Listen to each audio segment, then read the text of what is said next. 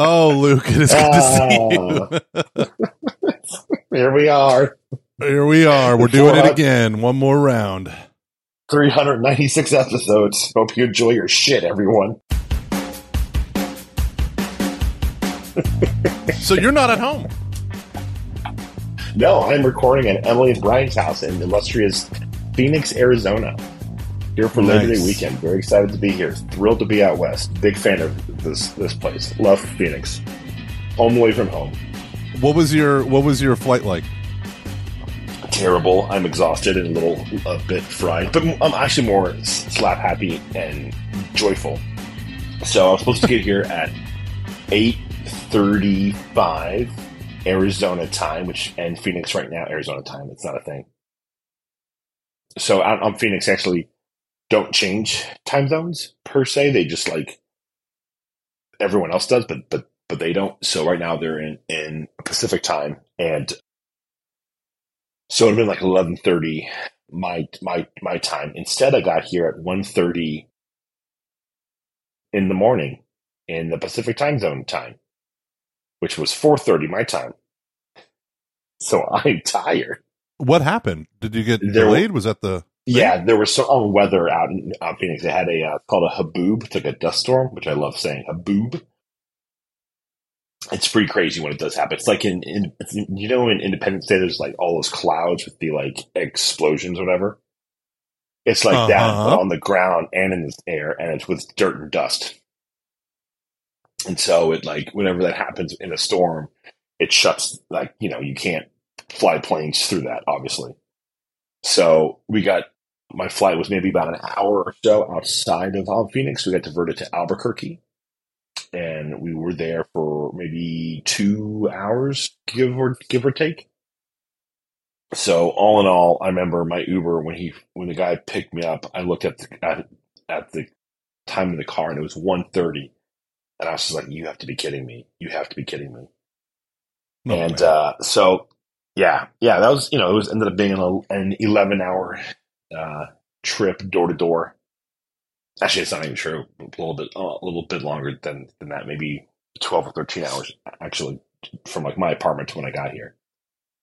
So yeah, you know, ladies and gentlemen, we're coming up on a haboob. Uh, we're flying at thirty-five thousand feet. We're gonna have to divert to Albuquerque. Uh, the haboob is strong. Uh, haboob. Haboob. It's kind of a fun thing to say, not a perverted thing, just more of a fun thing. Haboob. It's a playful Haboob. thing. Yeah, I rarely flying today is so miserable right now. And so many flights are still since COVID have still not, you know, the the getting back on the board, they're just not happening. And so I'm having to take these terrible flights. Oh man, you got to pray for me with my work stuff. Yesterday, I spent about 13 hours booking flights, sending invoices, creating contracts for the different things that I have in the next year or so. And oh, buddy, I'm trying to get a plane ticket. All things you're very good at. Yeah, yeah. But getting plane tickets to for like a weekend event, it's like, oh, I have to Mhm. leave at six a.m. Friday morning in order to get there on Mhm. time for my Saturday a.m. event because there are no flights anymore. So it's just brutal. Like you know, flying into small cities, small towns, regional airports. You know, brutal. That's getting harder and harder. I've I found like Yeah. I I remember. I'm, I'm sure this has always been happening, and I'm you know we're talking about this with zero data in front of us. But is there any other way to do it when you have a you know a podcast and some microphones and 400 episodes? 2008, there was a flight from Salt Lake City to Eureka, California. And It's a flight that I when I was flying from Ohio out to California. That's one, one that I would typically fly into Salt Lake to go to Eureka. And I remember around that time, certain because of the Great Recession, routes were being canceled, and that was one that they were going to end. And people were saying that. how that was kind of a big deal because that was like the if you were coming from the east, you always flew to Salt Lake, then you go to Eureka, and it eventually got to the point where people stopped for for the most part. I stopped flying into Eureka and just flew into San Francisco, and would just drive. Ugh. And I'm parking in San Francisco and drive hours? another five hours. hmm It was just easier. It was just it was um, it was going to be cheaper, and you were for whatever reason, like flying into Eureka was tough. I mean, for whatever reason, it's it's because of the fog and because of the weather.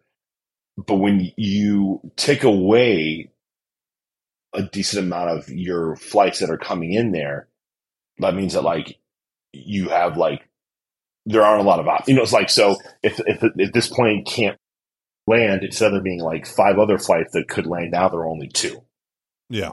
You know, so I had it happen. To, I mean, I remember one point in time we were like descending, we were like about to land, and they pulled the plane up because they felt they didn't have enough. They weren't um, uncomfortable with it. Ugh. And so, yeah, I just I think, and I think COVID now, uh, 15 years later, has that's what it's, it's funny, just like a lot of the lasting impacts of this, and that being one of how many things just got screwed up, and how now you're just your regional airports. Like I don't even know why they exist. I'm sure there are reasons why. I'm not, that's a little hyperbolic, but I feel like everything. I feel like I fly into Chicago now for everything. For Oh, every yeah. single thing I Oh, fly yeah. I'm in Chicago, and it it used to be maybe for fifty percent or so. Yep. I fly into Chicago or into Denver for you know, Mhm. basically Eastern Seaboard flights for the uh, uh, except for the the biggest of the big airports. And I, am in Houston's major hub or uh, United's major hub in Houston. It just stinks. I mean, it still has more flights than anyone else, but golly, it's exhausting. I have to book tickets to go to North Dakota and Nice. South Dakota Heard of it? and Portland. Excellent. Portland's a wonderful city. Yeah, and so, but all of those, you know, Portland's just far away, Mhm. so they have like one flight out. So you're just like, well, if I have to go to this trip, I got to leave at nine thirty in the morning and get there at you know two thirty for an event that I don't have until the next day. And so you're just, it's just stuff like that. That when you're a, a full time speaker who is desperate for events because I'm terrified, it's fine. You realize that, like, oh, okay, th- this is this is my life now. I lose a whole day, whereas in the past I could take like a seven o'clock flight. You know, four hours on a seven o'clock flight. You get there, yeah, it's late, but you hit up the hotel. You're fine Mhm. whatever. Mhm. But now it's it's so hard, so hard. Unless you're in a major city, it's difficult. But whatever. Everyone, eh, you know, traveling sucks. What's your what's your biggest travel nightmare? Ooh, I, I've actually. I mean, okay, let's take out like the plane crashing or something bad happening. Yeah. that would to me that well that would be the worst. Like obviously, Yeah, yeah. yeah. That's like- Sorry, let, let me rephrase yeah. that. What's the worst thing that's happened to you? Christmas was pretty bad. oh my Um, gosh, that was horrific. I just remembered that.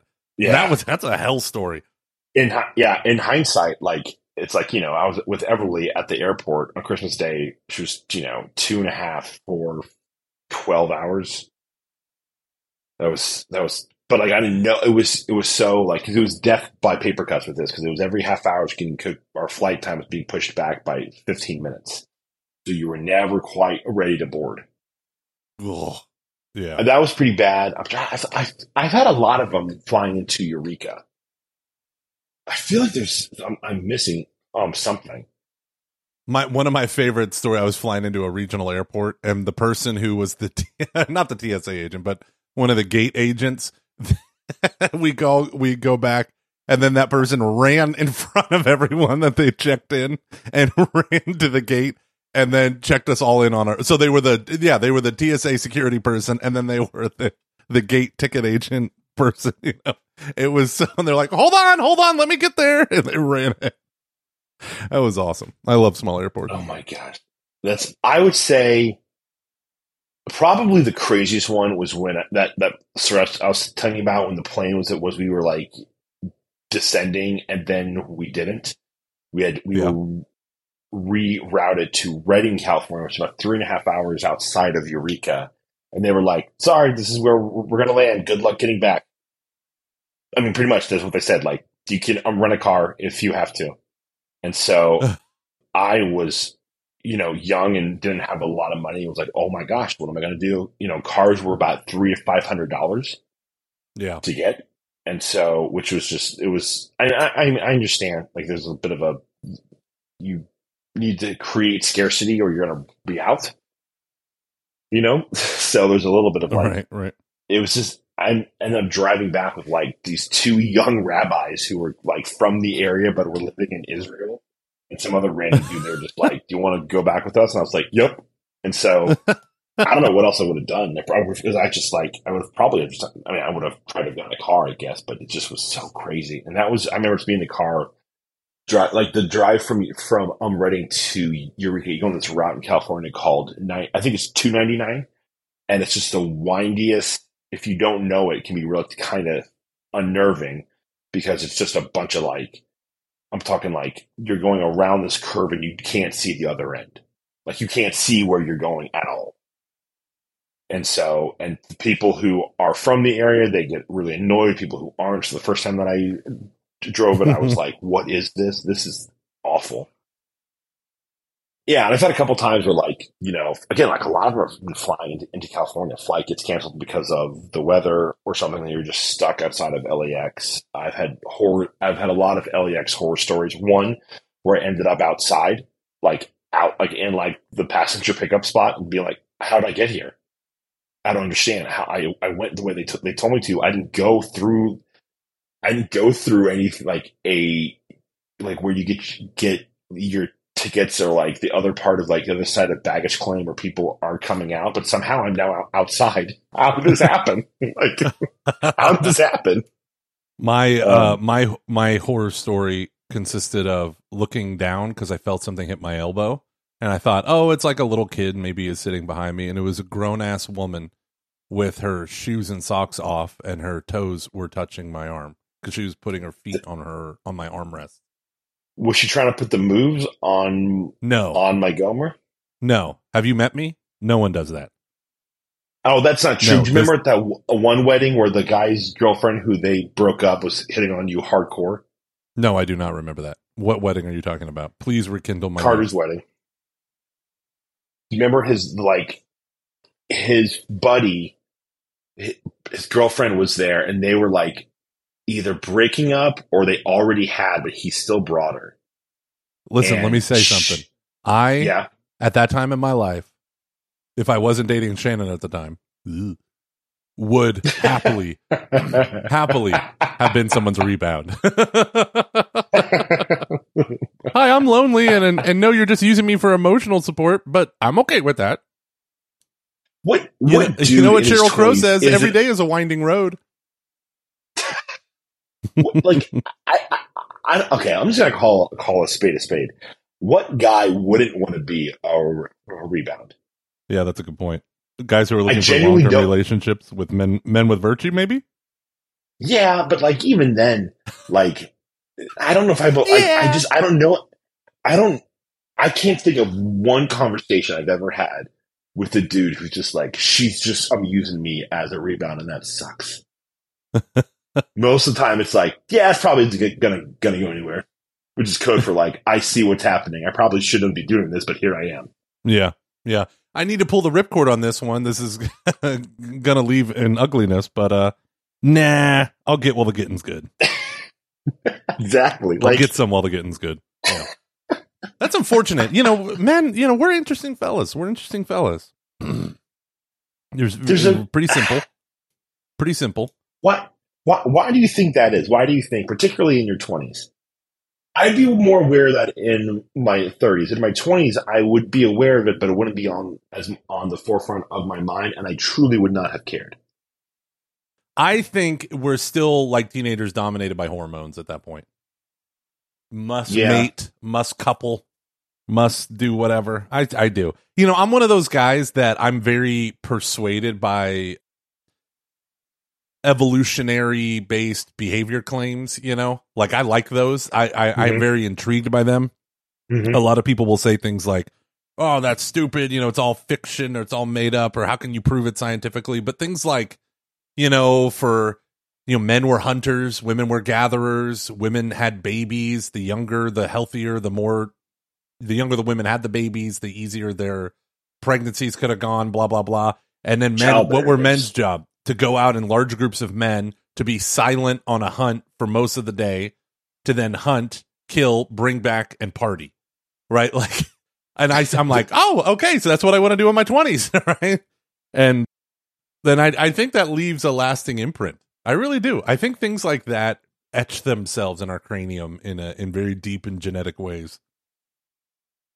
I don't think you're wrong.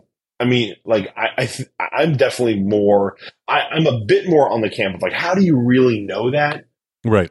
So I, I think I would hold it loosely, but it definitely is a thing that I don't think you should discard either. Yeah. I remember Like- like Chris Hardwick used to do that a lot on the Nerdist podcast. It always would kind of bother me because I'm like, you're talking like this is a fact, and I don't think this is this, this is actually Yeah. a fact, but it is a thing to think about, though. Yeah. Yeah, I remember one time Colbert was on The View. Don't ask me why I was watching either. And he said, this is back when he was still funny. He said, someone's like, oh, I'm just so scared of spiders. Oh, ick. And then he said, well, you know, that, that kept you alive. And she said, what? And he's like, yeah, you know, like evolutionarily speaking, fear of spiders because they can bite you translates into the people who are the most afraid of spiders avoid them at all costs. Therefore, they don't get bitten by spiders. And same with snakes and other you know, terrifying creatures of the night. And he's like, so our fear caused us to want to drive them out of our caves, out of our homes, out of our huts, out of our teepees. And that's what kept you alive. And you're like, okay, like, mate, okay, yeah. But is it? you know, like, there's always this little, the little realm of, uh, historical fiction that, that happens. But if you think about, like, I think about it in terms of, well, like, look at it the reverse, right? So when men don't have a, like a very clear goal and purpose, right? And when they aren't in community with other men, then they tend to shrivel as human persons. And Mm-hmm. I I honestly think to this day, like the thing I am most grateful for is I have had sane men, present company excluded, in my life my whole life. Mm-hmm. Yeah. No, that's that is fair. We are both probably mutually de- destructive for the other if left completely alone with each other. With each Yeah. we are slowly destroying each other's lives so that we will be the only thing that we have left.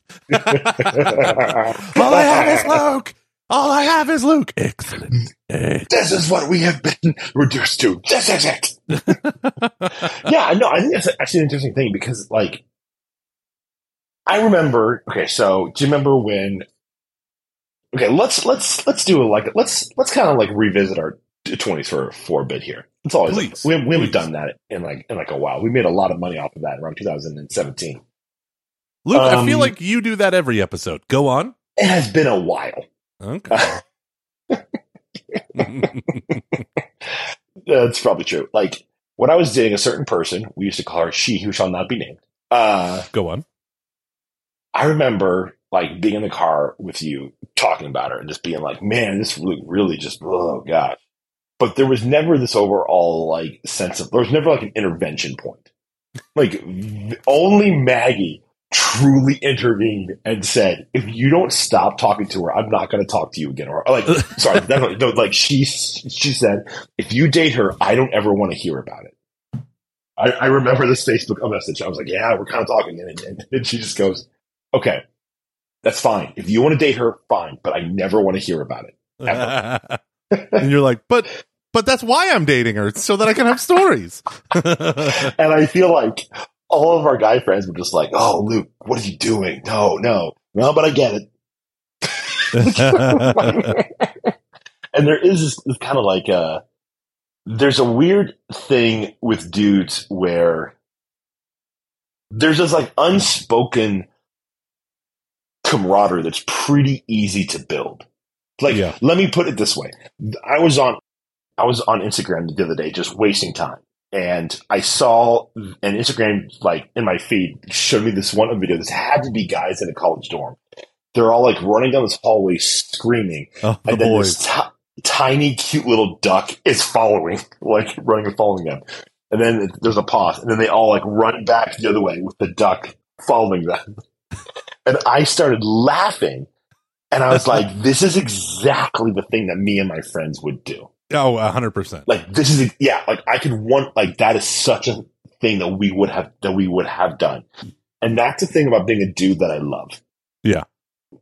It's just things like that where it's like, oh yeah, you know, like, like just and um, I was at the airport last night, and there's this one, and like it, I just man, I felt so bad for like there were a lot of college kids who were traveling, and it's Labor Day on weekend or whatever, and and so you saw like a lot of them were like stuck at the airport because like all all the flights were grounded and no flights were allowed in. And there's this girl with like three or four guys. They had to have been college age, and they were trying to like move to the spot where they could basically sleep. And you just hear her go, "No, no, I'm not doing that." And like she like Alma walks away, and they're all just like they're all just like you know kind of hanging out, going like, "This makes sense to us." And then she just goes, "Follow me, boys." And they're like, "Okay." And they just follow her. I'm like, man, this is what happens when you get like a bunch of guys who are like really like just like I don't mean like I'm a nice guy did it bad. I mean like they're like they just have they just had a vibe of like good solid uh good solid dudes. And here was this pretty strong willed girl who was just like, no, they're like, okay, if that's not what you want, like just trying to be nice. and I was like, yeah, I get that. like, just, and I'm not saying that like um, women don't don't have it. This is just from like a male perspective. But there is this thing when you kind of talk about like like male community is pretty easy in terms of what most people want. It's not very uncomplicated. Nope, not at all. Not even remotely. Yeah, you just kind of want to like hang out, do some fun stuff, laugh a little bit, go home. Go your separate way. Maybe break something. Get home in one piece. Yeah, it's funny. Yeah. That reminds me of Bill Burr, where he talks about like all those initiatives during the NFL and Major League Baseball and stuff like that, where it's like, now we're gonna, uh, you know, now during this pause during the game, we're gonna stand up to cancer. So stand up, everyone in the stadium who's lost someone to cancer. And Bill Burr is like, what the, what the hell is this? He's like, come on, I'm trying to enjoy a ball game. You know what this is? This is women in sports. They don't like the fact that men are so simple minded that we could sit there with a beer and a slice of pizza watching a football game and we are perfectly happy.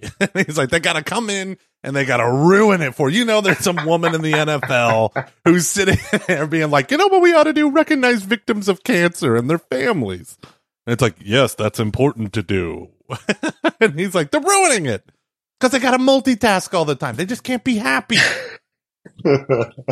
It's, I'm not simplicity sure is the key to happiness. Actually, agree with that, but I would say that I yeah, you're right. I do think there's a again. I don't think it's like a woman who is doing that, but I will say that I I think there no no I I think with with everyone in general, I think we have a hard time just letting things be or Yeah, understanding that it's okay for a thing to just be simple, to just be unique. That in the NFL, like I think it's great to want to bring attention to certain things or to certain causes, but there does become a point where it feels more like a platitude than an actual thing because I think, and a lot of time that's really just like this is what I think Pope Ben is talking about when he's like, if it's it's in his document, truth and charity, where if you have charity not based in truth, it comes across as um, a sentimentality. And I think why th- those things, like again, like I think I'm raising funds for for cancer is good. Raising a raising like awareness about about cancer is good. It's just weird to do it within like a three minute time span of this other thing that I am doing. And so it actually isn't giving that stuff the serious uh, a attention that it's that it needs. And so I think a lot of time that's why that, that stuff tends to come across as insincere because it's like this is a good thing. This actually just is the wrong time to go about this, or it's too serious to be given this like thirty second. You know, so I, I don't. I would not agree that it's like a thing that like all the women are doing, but I would say that thing that, No, like as no, I a- didn't mean to like, imply society- that. Why would you think I implied Yes, that? what? No, because you're, no, the you're greatest. enjoying your hard turn to, to to the right as you make content. Oh no, the alt right. sorry, sorry. Are you a step away now from saying that like women aren't funny? I like my right the way I like my rock. Alt. Alt. Alter. Alter. that was a bad joke. It didn't land at all. no, no, no. I'm just. Uh, I, I think it's funny. Of like letting things be and letting things just be that thing. And how often like we can't. And i think in terms of i'm half joking with the whole men and women thing but you think in terms of like like marketing wise someone has to well you know let's do this. And it's like but that's not our target demographic. Yeah but it could be and it should be and we need to do this thing. And it's like no but that's not what this thing is. And it's like just let the thing Mhm. be its thing you know and this part of it is the capitalist uh, obsession with growth right? Or you could say the the Mhm. market's obsession with growth that you know that leads a bud light to make the errors that it does. It's like well it's frat life and it kind of has an inappropriate culture. And so we want to br- modernize it and you know whatever and put Dylan Mulvaney on the you know selling it and stuff like that. And it's like well yeah but you're it's a frat beer. It's it's crap beer that'll get you drunk if you have enough of it which is why they do it right this isn't a connoisseur who's like "Ah, let me think about life issues from different perspectives exactly. and Yeah. so it's like just let the thing be its thing. But no, we need growth and new markets, and we pretend like you know you actually care about trans people and women's issues when really you're just trying to exploit a new market. You know, it's just funny to me like that we do this stuff all the time. We just can't let the thing be the thing. That that is interesting. Well, and that's one of the things uh, like about the internet that I think is actually super dangerous is that the internet like forces growth. Yeah, and it can Like, become sometimes- Yeah, yeah. And so then, in order to like, when, when people now want, I don't know. It's it's. I've been I've been I'm, I've been giving this a, a, a lot of thought because of uh, the course I took over the summer about the choices that you make. Like, what are the what are the strategic choices we're going to make for not only what we're going to do, but how we're going to do that? Because those feed into like each other, and sometimes you can be some like people get so obsessed with like the whole like tech bro stuff, which I I kind of think there's a little bit of like a backlash to that, backlash to that now, which I'm fairly glad about because I think that I don't think that's that. I think there are some really good stuff about all that. You know, wanted to create things, wanted to envision um, markets or products in a um, different way. All that stuff is really good, but it can become you know things can become t- too much after a period of time, obviously. And um, I was listening to this podcast from Acquired on Costco, going through the history of it. It's more like the business his, history of Costco. Why are they a, um, a success now?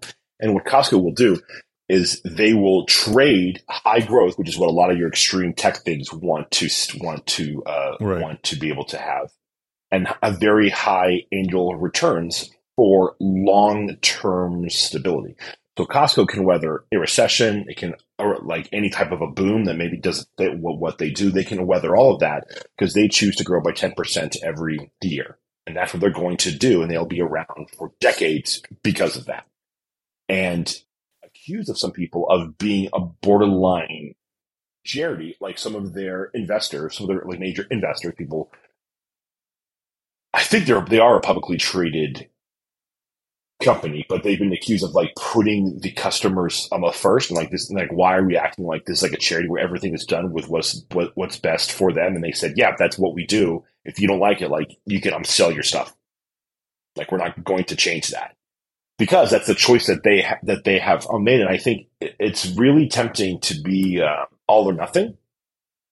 And I I think just going going back to the idea of like we need to grow, so we're going to willing to change who we are and what we do, even if it even if that doesn't uh, if even if that doesn't align, it, it's clearly dangerous. And this is like a business example, but I think it applies to life too, where now like Bud Light, you know, they try to kind of like capture some of the woke stuff with their branding, and that's not their that's not their brand. And I'm not even going into like was it I'm a right or wrong for them to do that. I'm just saying this is just like what what happened. And now you've seen this dramatic decline that's really impacted. They've had to sell off on certain things. They've, they've taken a huge hit because of that. And just to kind of bring it back a little bit, I, I guess, to the Catholic faith, there is this thing where you can get trapped in this like growth. Sometimes the way that we define growth is always viewed as like a progressive thing that is that is linear. And in the spiritual life, that's not what growth actually is Right. sometimes it can be a step back. Sometimes it's just like I'm a healing. It's a different perspective. It's it's a change. It's not this like I was here. No, I progressed this far. Look at how I've how I have grown. I don't know. I, I just think it's You I just pivoted from. Costco to spiritual growth. like that. But I mean, like, like, like, that. like look at what Costco's doing. That's what I think. That's why I'm so like infatuated with, you know, Costco. Most people will say you can't have because like in the grocery business. I remember when I worked at Dorothy Umley Market, the owner of the company, like he sat us all down in the beginning and goes through like like the history of the organization and like what their business approach is. And he said, you can either be you can be cheap, you can have high quality, or you can have great great like um service, but you cannot do all three things. And Yeah, what Costco totally. has done is they found a way to do all of those things, but it's at the expense of extreme growth.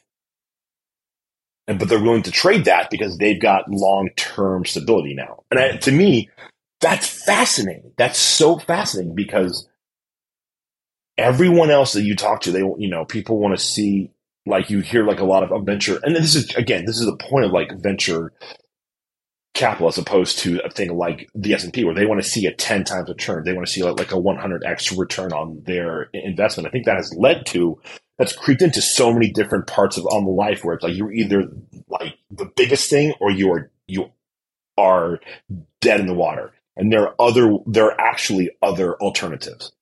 Yeah. And the saddest thing with the marketplace is it's not just actual growth, it's the expectation of growth. Like when Apple released Mhm. the iPhone, like characteristically, the best time to buy Apple stock was every time they released a new product. Because mm-hmm. even though the product was revolutionary, I mean, we're talking about the iPod, all the different iterations of the iPod, like the major iterations, the iPhone, the iPad. Whenever it was coming out with these things, their stock would plummet or dip, I should say. And It was mm-hmm. because investors would say, "Yeah, that's great, but then they, can they really pull it off again? Can Lightning really strike twice? It doesn't even have a physical keyboard like my BlackBerry, right? And then that Lightning would strike twice. They would sell, you know, Apple sold in one quarter what all in just the iPhone sales in all what all of Microsoft was worth in a year. Like when you think about that kind of year over year, quarter over quarter growth, like that's insane. And so, but the invest, so like their stock kept tumbling and then it would grow and grow and grow because you can't negate reality. And then it would tumble again. And so it's not just growth, but like, oh, really? Oh, so they're going to create a new market called the tablet? Yeah, right. And then they create a new market called the tablet, right?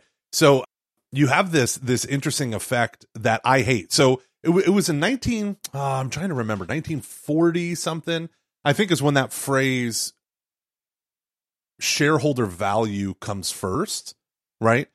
That take took root in like as like a as like an axiom of American business, like American mm-hmm. corporation, big business was like no, the shareholder value must always come first, or we exist for shareholder value during. cre- But that is dangerous when it wounds the actual company, and that's what happened to Dell. That's the famous story of Dell, where they realized they could look more and more appealing to shareholders if they sold off part of their company. And so what they do on their balance sheet was they kept selling off all of their assets, which were, you know, at the time liabilities, uh, all their production, their factory stuff, and they were outsourcing it to this Asian company that could do it far cheaper, build on demand. They got really, really good.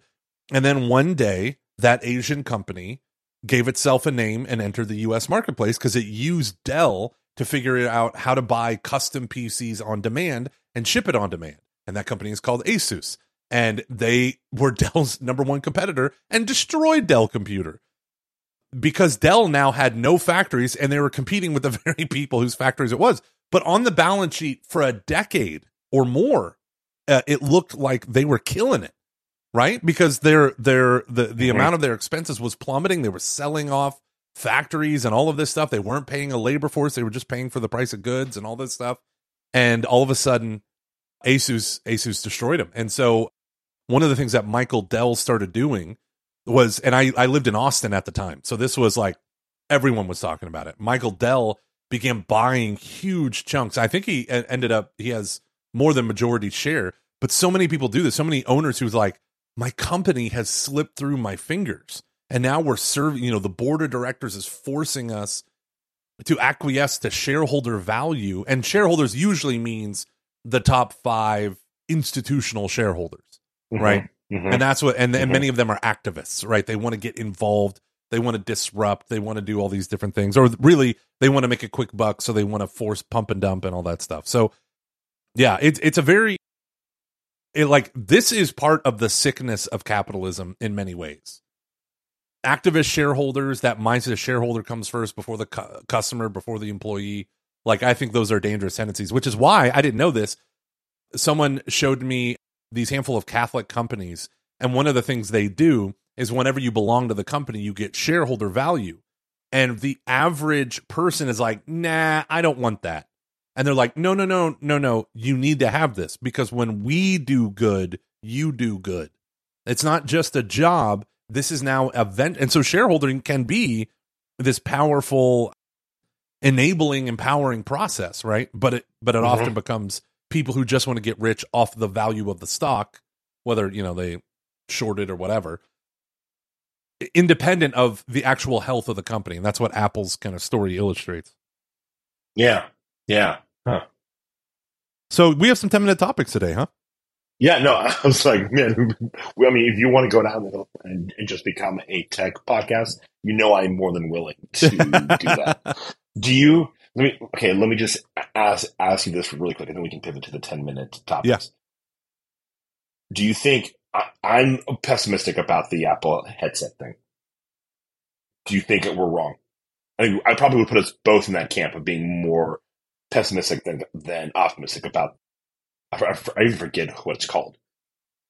Um, Apple. VR headset. Oh, what is it called? Yeah, what I is that called? Apple VR headset is called Vision Pro. Okay. Do you think are we wrong? Do you think that's going to explode? I haven't heard any. So- I haven't heard a thing about it since the announcement. Yeah, since the announcement, because no one has one. It's going to, it was going to be about a year or so, right? Yeah, so I'm gonna put in my email address right now. Why did I just say my email address? I, Do you want Joe to bleep that out? yeah, yeah, Joe, can you bleep, do me a favor, bleep that out? You know, there's a little button called Mark Clip. I'm gonna mark that right quick, right there. So uh, I signed up for Apple Vision Pro notifications, but like it's just such an incredible technology. But I I still think it's it's too early. It's I you know I don't think and and the headset's one of those things where it's like you have to try it in order to get it. Because you know when I was at Robo's house and I put on my first headset, I was like, oh my goodness. But yeah, I just I just don't know. I'm just. I'm not convinced that the human that are like human nature will ultimately accept that. It's cool. just- so the things that I like about it is they tried their very best to make it lightweight. It's still heavy, but to make it lightweight on the head. So they move the battery pack to your belt and you just put it in your back pocket. The the headband and all that stuff, everyone says feels incredible in it. You know, it doesn't feel like it's oppressive. And the fact that it's weird that they have a screen on the outside that shows your eyes. hmm I think that's weird. But I love the fact that they have you don't wear headphones. It has projection audio that's in, of, of like in front and slightly above your ear that projects it downward into your ear. And I like that because it they are trying their best not to cut you off from the world. Right? That's really what they're trying to do. And the problem with VR is you you are the only one who experiences it.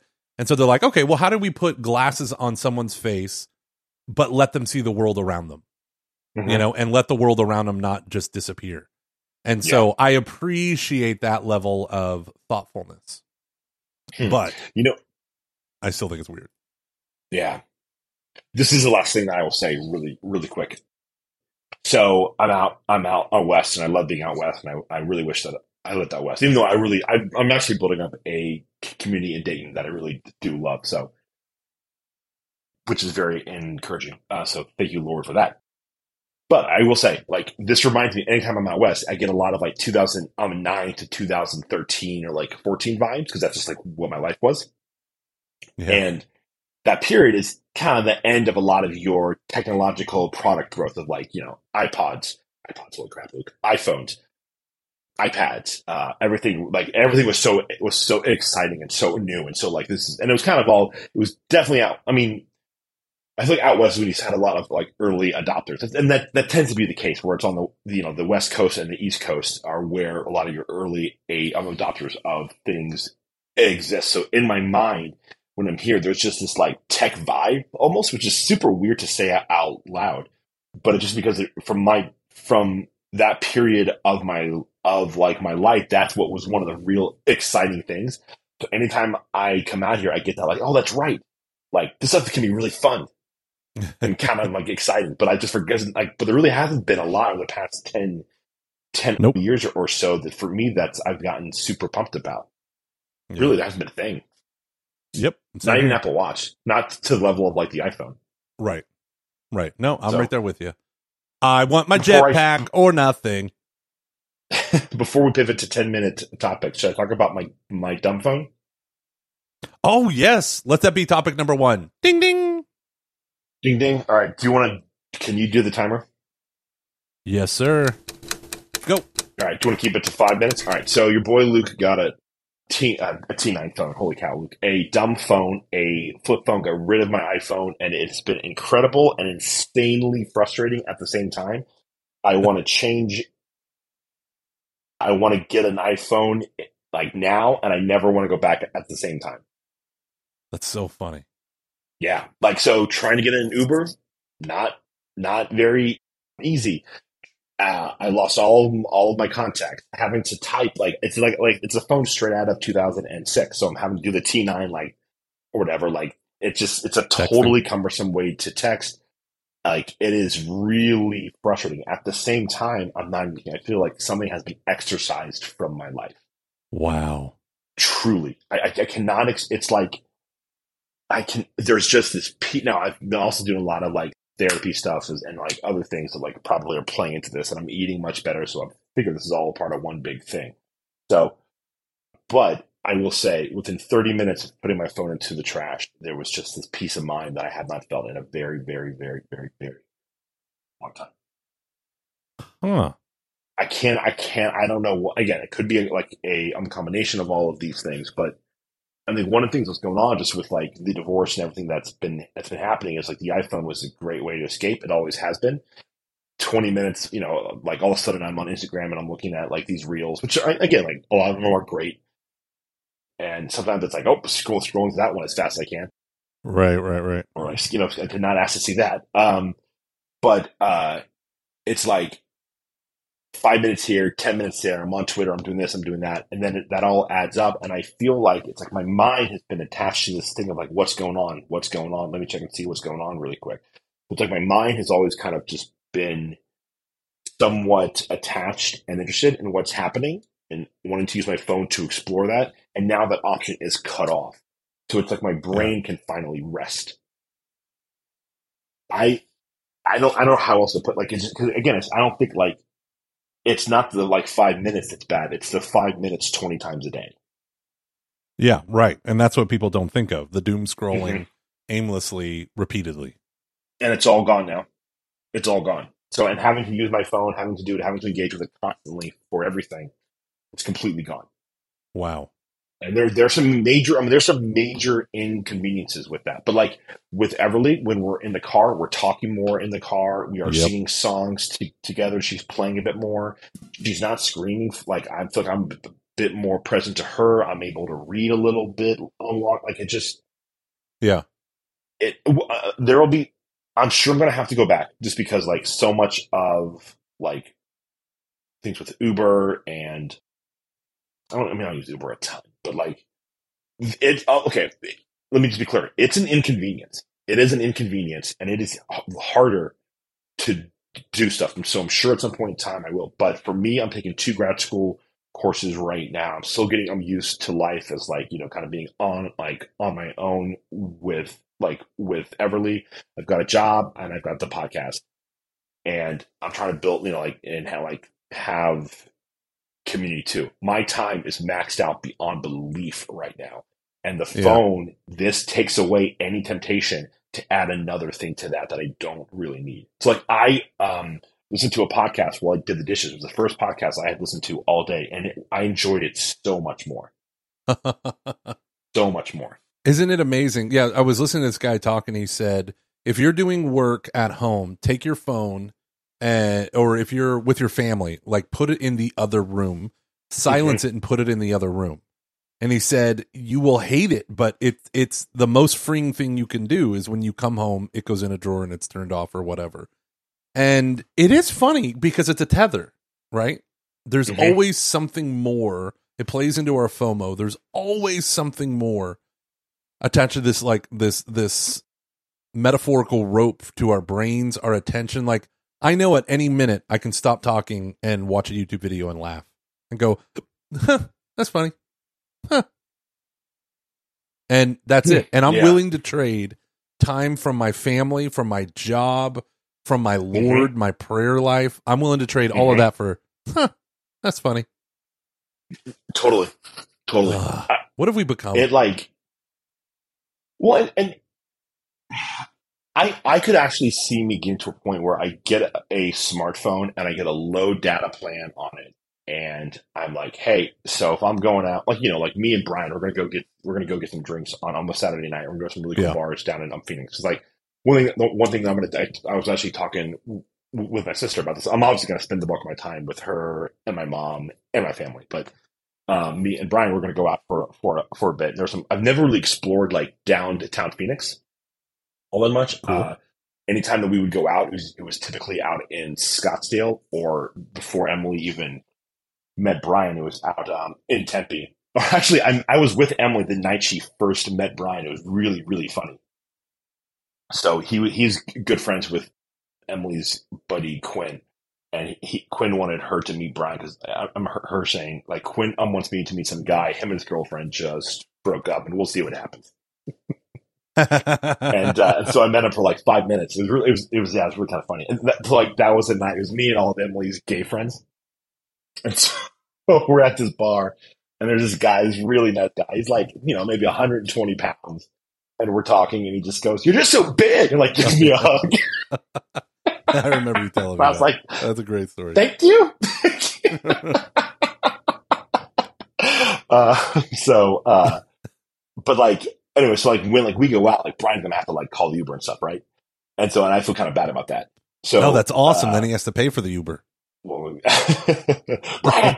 Um, but uh, so I could see me get to a point where like, hey, when I'm out doing certain things, I'm gonna like, I'm, I'm going to want my phone because for like an Uber or I want, you know, um, if- Yeah, yeah, yeah. I mean, it's If, it's like, super traveling, you know, convenient. Yeah, but I, I could see me get to the point where like, but when I'm home, it's a smartphone and this phone is turned off and it's gone. Yeah. I'm only going to take it with me in certain, but like, I don't, I really like, it kind of horrifying. And I've, I've always like worried about this, but it's been like, well, that I listen to too many podcasts. And then anytime I go outside, I've got a podcast on and now I've just been going outside and I've just been not been listening to, to anything. And it's Yeah. like, I'm bored, I'm bored, I'm bored, I'm bored, I'm bored, I'm bored, I'm bored. But I remember like talking with Kevin Hyder about this when he was really pushing me to do it a couple of months ago. He was just like, you were able to get around before, you'll be able to get around again. Like you'll, like Yeah. you were like, he's like, we, we, we were able to, eh, we were able to exist just fine without these things. And I Yeah, do and think there's something, sorry, You, I mean, you're bathing yourself in constant dopamine hits. They they talk about boredom Yes. is necessary to Mhm. reset your dopamine system. And man, I mean, like working from home, my biggest temptation is not my phone. My phone has, I mean, like I've done the doom scrolling plenty of times, but my phone is principally the source, uh, or my computer is principally the source because I'm sitting here, I'm in my office, door shut. I actually lock my door because my kids have the temptation to come in and out too mo- too often. So my door is shut, you know, and I'm on here, and I can very easily open up YouTube, go, th- you know, and just lose myself in the music the moment I own it. And uh, and it, it it's true. It's like there's always something. This is the attention economy. There's always something ready to steal your attention. yeah, And it and like Mafrad said to a friend of mine when she said, "What's the difference between me reading on my Kindle and you reading a book?" He said, "Because the book isn't acting on me; I'm acting on it, and that phone is always acting on you." Mm, And Mhm. I think about that all the time when I find, uh, I mean, I don't want to be a dick, and I know some people are going to take this in a rude way, but when I find that parents give their kids phones, they're not training them on how to deal with boredom. they're training them. They're not training them on, on anything. Like when you go out to dinner, I get it, right? Sometimes you just need a night out, so you bring the app. But it's different when you bring your phone and you let your kid use it while you're trying to have a meaningful conversation. That's a totally different thing than all the kids having their own, and I'm talking for little little kids, you know, their own iPads with their own headphones, Mhm. and they go to the restaurant and they're just watching TV. Like there comes a point where that is detrimental. Now, every people have different use cases. I'm not criticizing you, but maybe I am. But the the thing is like we we learn how to become adults by watching and being around adults and even by making mistakes and getting corrected by adults and it's when I, I was in mass and the lady handed her child a cell phone during the homily and my kids were fixated on that cell phone and and i'm like guys you're not even allowed to look at it go sit on the other side of mommy if you need to um Yeah. that was like maybe two years ago. But um that uh, that never like then you're not training your kids and you're giving yourself an out. But an, an out for what? Now you're not creating memories with your kiddo. You know like i love going to restaurants with my kids. I do. Sounds dumb but i do. I'm not there yet. In about three or four years, I think I'll probably will enjoy it more. I tried to do it once, and I was like, "Nope, we're not doing Yeah, this fair yet."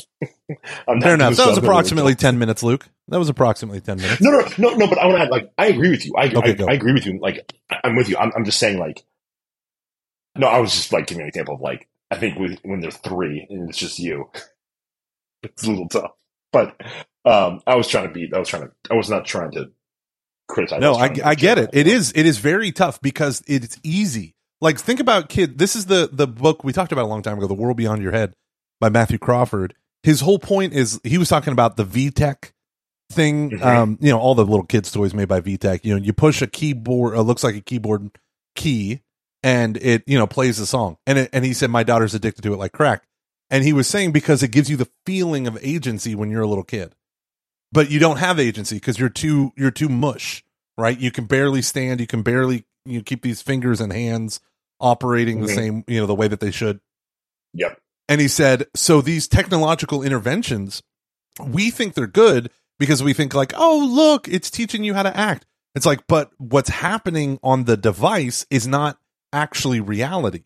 So by giving this to kids younger and younger, we're teaching them to interact with something that actually doesn't reflect real world problem solving, which is how they build their mind body world connection. And so, yes, they can become super handy with an iPhone or with an iPad. And, you know, all we all know that technological skills are important, but having hand eye coordination is more important. And that is done through Mhm. interacting with things in the environment, especially at the younger age. And so, um, talking about it with, oh gosh, who was it? I can't remember. There was this child psychologist who was talking about childhood development, and they are like, having tactile things in their life is and playing is the most important thing because they're like understanding human social social ability right? So they're interacting with mom and dad. They're inter you know they go too far. They hit someone. They do all this stuff. That's all about learning how to interact socially and how to interact with the manipulating the world around you. And their brain forms with their muscles and their hand motions and their motor skills fine and general or gross all together. But when you just have fingers tapping screens it's a totally different like part of your brain that's interacting. And so that that muscle memory kinetic interaction with the environment just falls apart falls apart early. And so uh yeah so that's the that's the danger. We all know it sucks because it's so easy to hand them the phone. I would love it if you handed your daughter your your new t9 cell phone I I'm not kidding when I say I have the urge to wear jeans that are a little bit big on the bottom, some blue tennis shoes from from like American Eagle, and a and a track jacket. While I am using this because it is straight up 2006. you got your JNCO jeans on yeah man Am I still upset over like a breakup from 2005? Who knows? Who knows? But there's a gallon of ice cream that says yes. How is your apartment coming along? That's part of the thing of divorce that I think is hard for people to imagine. Like, Yeah. there's the emotional toll, there's all this, but then it's like, and there's a guy that we went to college with who also recently got divorced, and I'm friends with his younger siblings. And he he posted a picture, and this is how I realized he got divorced on Facebook of hey, I'm, I'm st- starting to turn my apartment into you know resembling things that I care about. And I actually went out and bought a couch. And what do you guys think? And give me your feedback. And you know, this space says me all over it, and all this stuff. What what what is your thoughts with your apartment? Yeah, um, I am actually growing into it.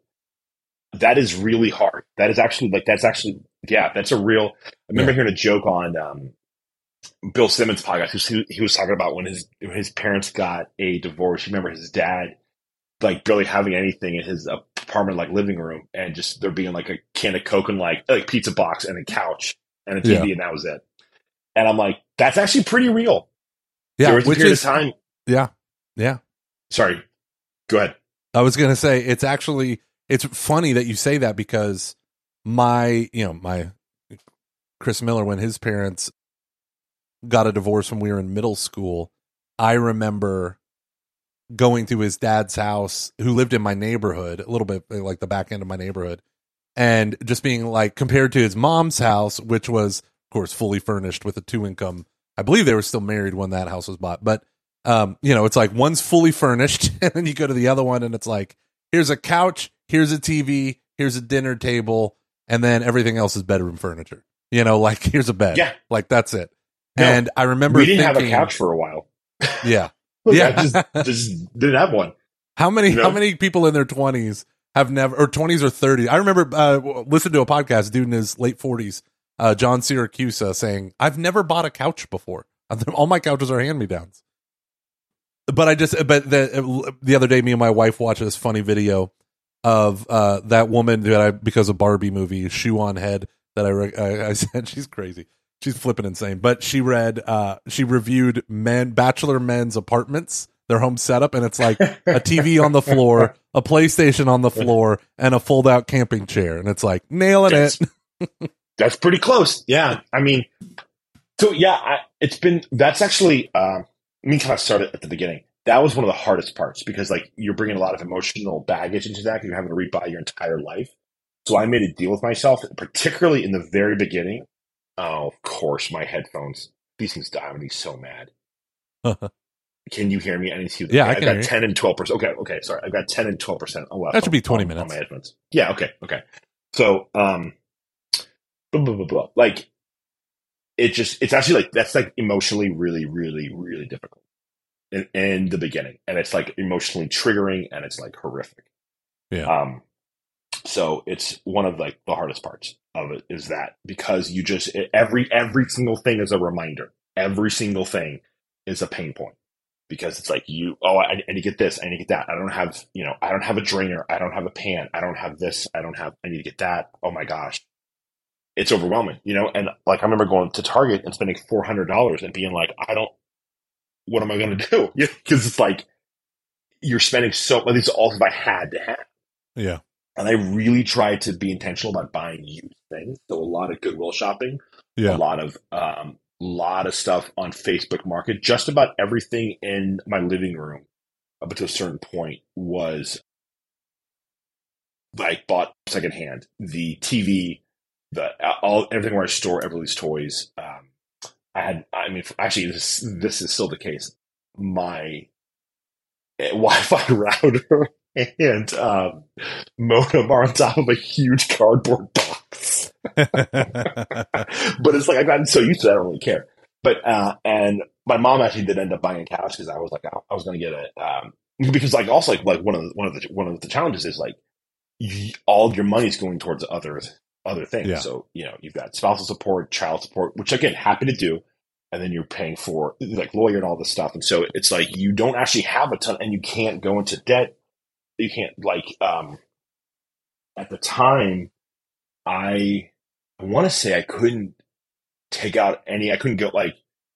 Um, there's a lot that you can't actually do uh, because you all of your like financial all life is basically frozen or tied up. yeah. So you're spending like a bunch of money on stuff, and you don't have, and you can't. There's you don't have a lot. You don't really have a ton of options. So I got used to just not having a couch, and I was like, okay, well, eventually I'm going to want to get a used couch. And there's also and like inflation's been a huge, huge challenge with all of this as well. And so my mom ended up like just getting a couch because she was like, I don't want everybody to have like have a dirty couch. And I was like, all right. And so no complaints here. yeah, I was like, I was just gonna buy like you know like whatever thing, but Yeah.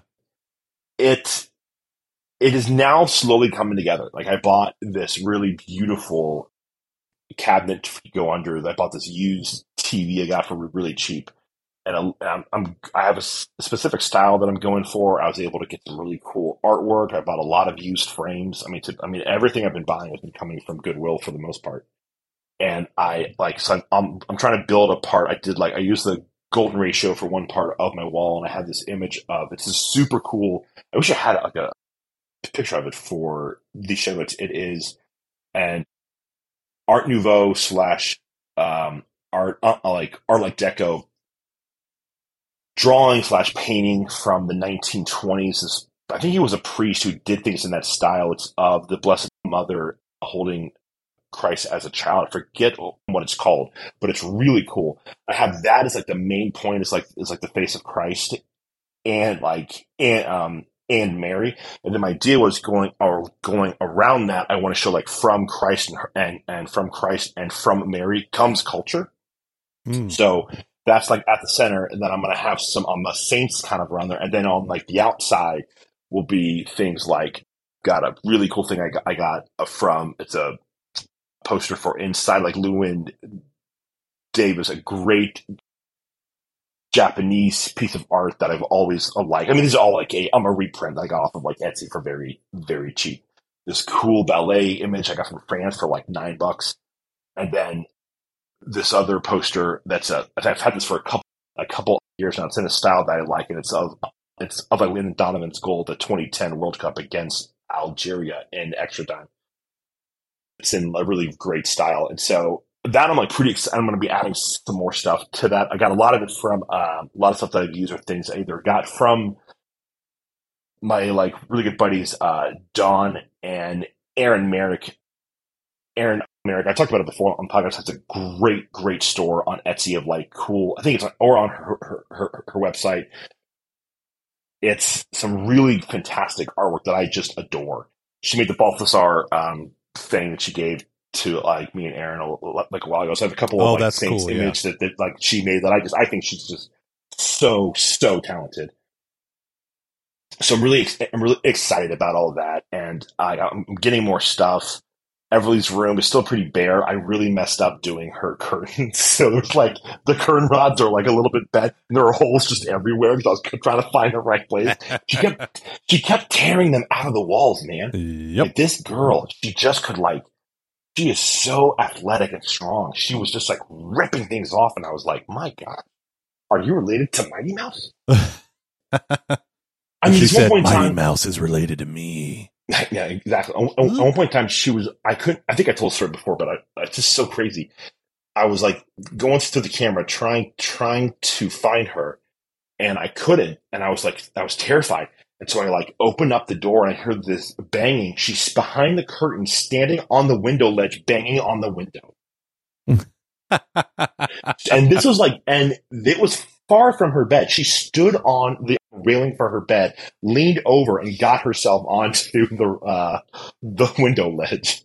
Kids are I was like, and so yeah, it's definitely like that's a it's a really hard thing, but now it's at the point where it's getting exciting because it's starting to come together. But it, I've been there for like I've had the apartment for over a year now. Um, yeah.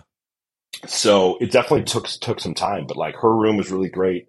It's pretty bare bones because again, she just tears everything apart and loves to jump off of things. And but you know, I'm, I'm getting more stuff in terms of like uh, just it's it's it's it's tough. You you're going to rebuild from scratch, but it is kind of exciting too because you can like your friend, like you can actually kind of create something that you want. And now that I'm a bit more older, I have a like deeper understanding of like the kind of space that I want to create. Like my final, I need to get some like now that everything is done, I can kind of get stuff from the house that I'm we agreed that I'll I'll have that'll add to that'll add to um everything I've got. But uh, like the biggest thing I need like I've got like a bookshelf that I need to get and different things like like that.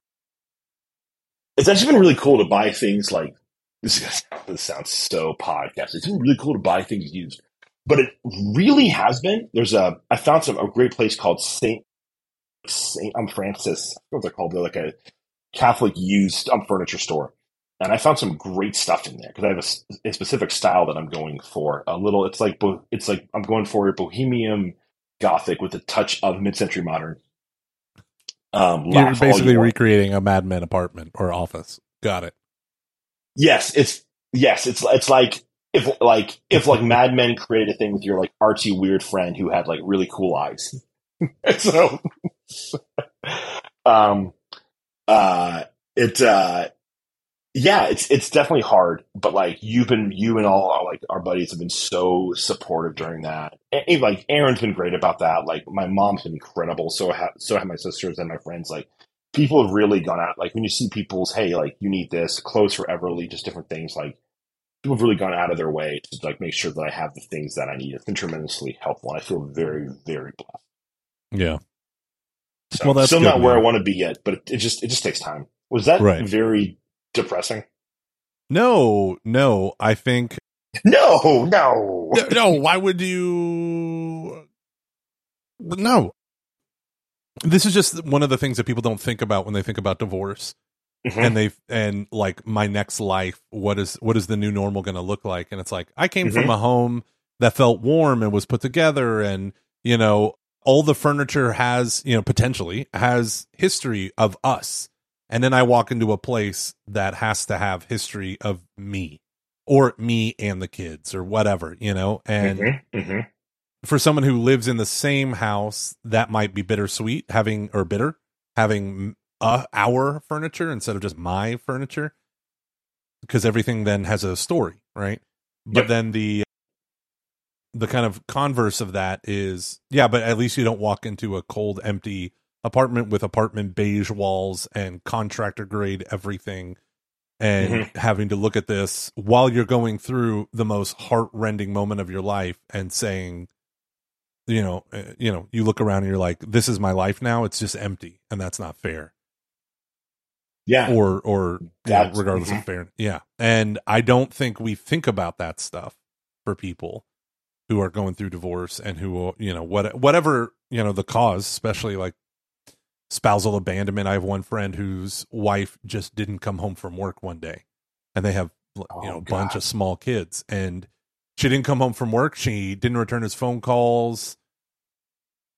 She sent him all to voicemail and then she before he called the cops to file like a missing persons he was like hey this is me. I'm alive. We're done. And that was it. And that was like one of the last like he or his kids ever heard of from her until years later she moved back and was like i'm getting married. You're like what? And she's like sign the divorce papers. We're getting i'm getting married. And he's like they weren't even legally divorced. You're like so for him every piece of furniture was painful reminder. And for her she had you know Mhm. lost her damn mind and was out and about. But for the the dad who has you know it's commonly the dad who has to separate from the primary domicile and get an Mhm. apartment or get a house. I just remember how like for some, like you can't have people over or it's very difficult to when it's like hey come over to my house and sit on a milk crate in a cardboard box you know so Yeah. some people's social Yeah. life dips down you know and so yeah my my heart just goes out to you with all that and that's why we wanted to contribute to especially to everly's bedroom with the ikea Yeah. gift card and all this stuff That was Um, really that was that was clutch, man. That was so clutch. It really was. yeah you know it's like how can we help luke you know uh, while still giving him errands to run i know an ikea gift card How can make sure he stays busy yet he gets what he needs? What's going to be really tough to go and get on your own? IKEA stuff. Let's go. It'll be funny to see him try to um, navigate those carts by himself. uh, No, but it was. It was really like I remember. Like I cried. I think when you guys got it from me, I just like. No, I mean, I'm not like I don't think I bawled, but I definitely was like did Oh you cry gosh, more okay. or less than when captain america caught thor's hammer uh, on par. life imitates art imitates life. You holding that IKEA Yeah. card was likened to the time when Captain America caught Mjolnir. oh man. can you believe that we got choked up during Endgame? What losers! well, I'm My- happy we didn't do 10 remember, minute like- topics today. I know, right? My context fell out. I was the tears in my Oh, eyes. that's hilarious. Well, we got in a good uh, hour plus of content, and I This is- think yeah, I, you know, my like an older episode. yeah, I'm well. Two things surprised me. I didn't know you got a dumb phone until yesterday. Well, because I, I, I, I, well, because I wasn't getting. Um, I mean, honestly, the texts are so cumbersome, and I don't like know anyone's number. And I'm, Yeah. I wasn't, and like it's been weird with iMessages too. So I've, I've disabled iMessage where hopefully I haven't gotten. So if there are any group text between us and the guys, I'm not getting them right now. If there's been any in the last 24 hours, I haven't gotten one. Yeah, so don't worry. That's why I sent those YouTube shorts in, Thank the, you. in the mail or in your email in the mail. Yeah, man. Uh, so there is a video. I'd be curious for you to watch. There's a lawyer who's a divorce lawyer, and he he wrote a book called like a divorce lawyer's guide to having a successful marriage, and he is like super brutal. And there's a YouTube channel called Soft White Underbelly. I've only seen them do videos on like Appalachian poor people, but he goes through. He has this. Did not you expect to say? Did not expect you to say that, but here we are. Yeah, yeah. Um, but he goes through this this divorce attorney. He's brutally honest. He's a New York lawyer, so you know it's that kind of attitude. And I Yeah. don't think Hey. there is a Yeah, better. Yeah, yeah, exactly. What, what are you doing over here? You're stupid. No, he- he's not from Brooklyn, but Let's go and get uh, I don't think there is a better defense articulation, maybe not defense, but articulation of um, the modern view of marriage. Because he tells people don't ever get married, just live together, just bang each other, you know, blah blah blah. Um, and uh, like this guy, like it's incredibly brutally honest about marriage and life. And um, last thing, and then there's a, a a life hacker talk that he gave like maybe six or seven years prior to that video, maybe even longer, look kind of old, where he talks about male toxic masculinity as it relates to divorce. And I found both very interesting to sit and the same guy doing both. Um, I think I watched one book tour on like Good Hmm. Morning America or something with him, but his insights Mhm. were, I mean, I think important. But one of the things he said, which made me think of it, was divorce devastates men. Men are punished by the courts. All of this stuff. He said, after life after divorce, when you have a man coming home to an empty apartment or an empty home, can wreck them emotionally. He's like, but if they can rebuild their lives, he said, generally speaking, even if they don't have the kids and they want the kids, men's lives will tend to be better after the initial devastation, and women's lives do not get better, even though women file for divorce eight times out of 10 or seven times out of 10 and he just made that comment you're like oh wow. And so his his thing is like to use these statistics to kind of like make mm, people open their eyes to like yeah this is the reality. And you accept so i'd be curious what you what you thought of those videos. Yeah, maybe I, i'll no, I'll them to definitely you but watch that. Yeah but if it's not your cup of like if it's too raw or whatever then screw it No, no, no. I think I'm at a point now where I'll, I'll either like. I mean, there were definitely times when like, um, I don't know. I I, think when, I- when when when everything was going bad, I remember you, Adam, and and Maggie all said, "Man, you're handling this better than we thought you would." Not not like in a bad way, but just Yeah. like you're not like an emotional um, wreck. I, I remember being like, "Yeah, I know, right? Weird." And there were definitely when the like the split actually happened, like where it got, I was like, let's just like I would get to the apartment, just cry, Yeah. just. I I remember being in my bed at night and just like just just like being like, I can't believe this happened. I can't believe this happened. Just like convulsing, like in in tears almost. But I found that like what for me what started to happen was I would get overwhelmed and I would need to be upset and cry pretty much for about like ten minutes, and then I'd feel like twenty times better afterwards. So it's like it's not so much as there were things that are triggers as much as it was things would like build up that I needed to like oh I needed to release that in some capacity. And I could definitely see how like your environment, your apartment, the life afterwards, it's everything is such a devastating reminder of it all. And like every like like it's almost like when like a person dies, all the unimportant things become very unimportant and things that you're trying to manage that like aren't working out, you'd be like, I'll deal with this later. Like, so I'm okay if this part of my life goes to hell because I don't even give a crap about this right now. I will deal with that um later. It does, it does not um, matter. And I can definitely see how you're saying all that guy stuff. Like, you need to rebuild a bit, how that can actually, that can make a huge difference over time. That makes a lot of sense. Yeah. And so I found that for me, I need to realize what type of place I'm in in order to watch things like that. But for the most part, now I'm in I'm in a spot where it's not that big of a deal. Okay. Good. Good. I'll send you the links. This was a good episode. Yeah. Yeah. Do we have any sponsors to thank? Not for this one, no. No, if you do do, People give us money. Just kidding. Uh, head on over to patreon.com slash CF. When you join, you get merch if you pay a certain amount. So don't be stingy. Get merch and realize it's not uh, fulfilled by us. It's fulfilled by Patreon. So you'll actually get it. and we'll go. Wait, why is our amount so low, so so low this month? Oh, that's right. Yeah. Oh, that's right. People actually are getting their stuff. And Patreon charges a premium. We're very happy, though. We're very happy to have that community. Um, honestly, we do this Agreed. show for the people on Patreon because they give us the most feedback and uh, are the biggest fans. So um, if The Discord's like, great too. yeah, if you feel really- like, oh yeah, the thriving. Discord there, uh, everything. So if you feel like you want to be a super fan, head on over there, help keep this show alive. You know, let's see if we can get Luke out of cardboard boxes. Is really what I'm saying. Just kidding. Um, I just imagine that one time, eventually I'll come over. You'll have some amazing job where you're working in advertising, and I'm going to show up at your apartment, and you're going to have a sunken living room with a couch that runs the whole sunken part, and then right some some trendy weird avant-garde jazz music will be played and then a woman in a miniskirt will push over a alcoholic beverages cart and it'll have one of those big crystal looking decanters that my parents had. You know what i'm talking about? Those crystal they look Four out of the yeah, four out of the five things that you just talked about are very likely to happen. I won't say which four. Luke, I'm I'm gonna repeat what your manager at Dorothy Lane Market said. You can have three out of the four. Go. Zooby zooby zoo.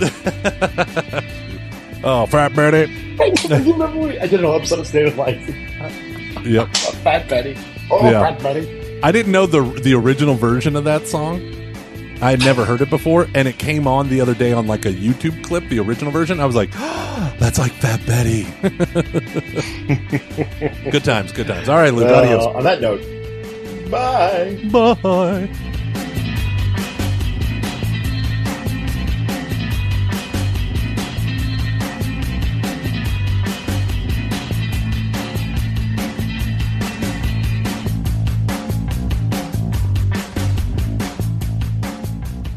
Oh, frat Betty. All right, guys. God bless y'all.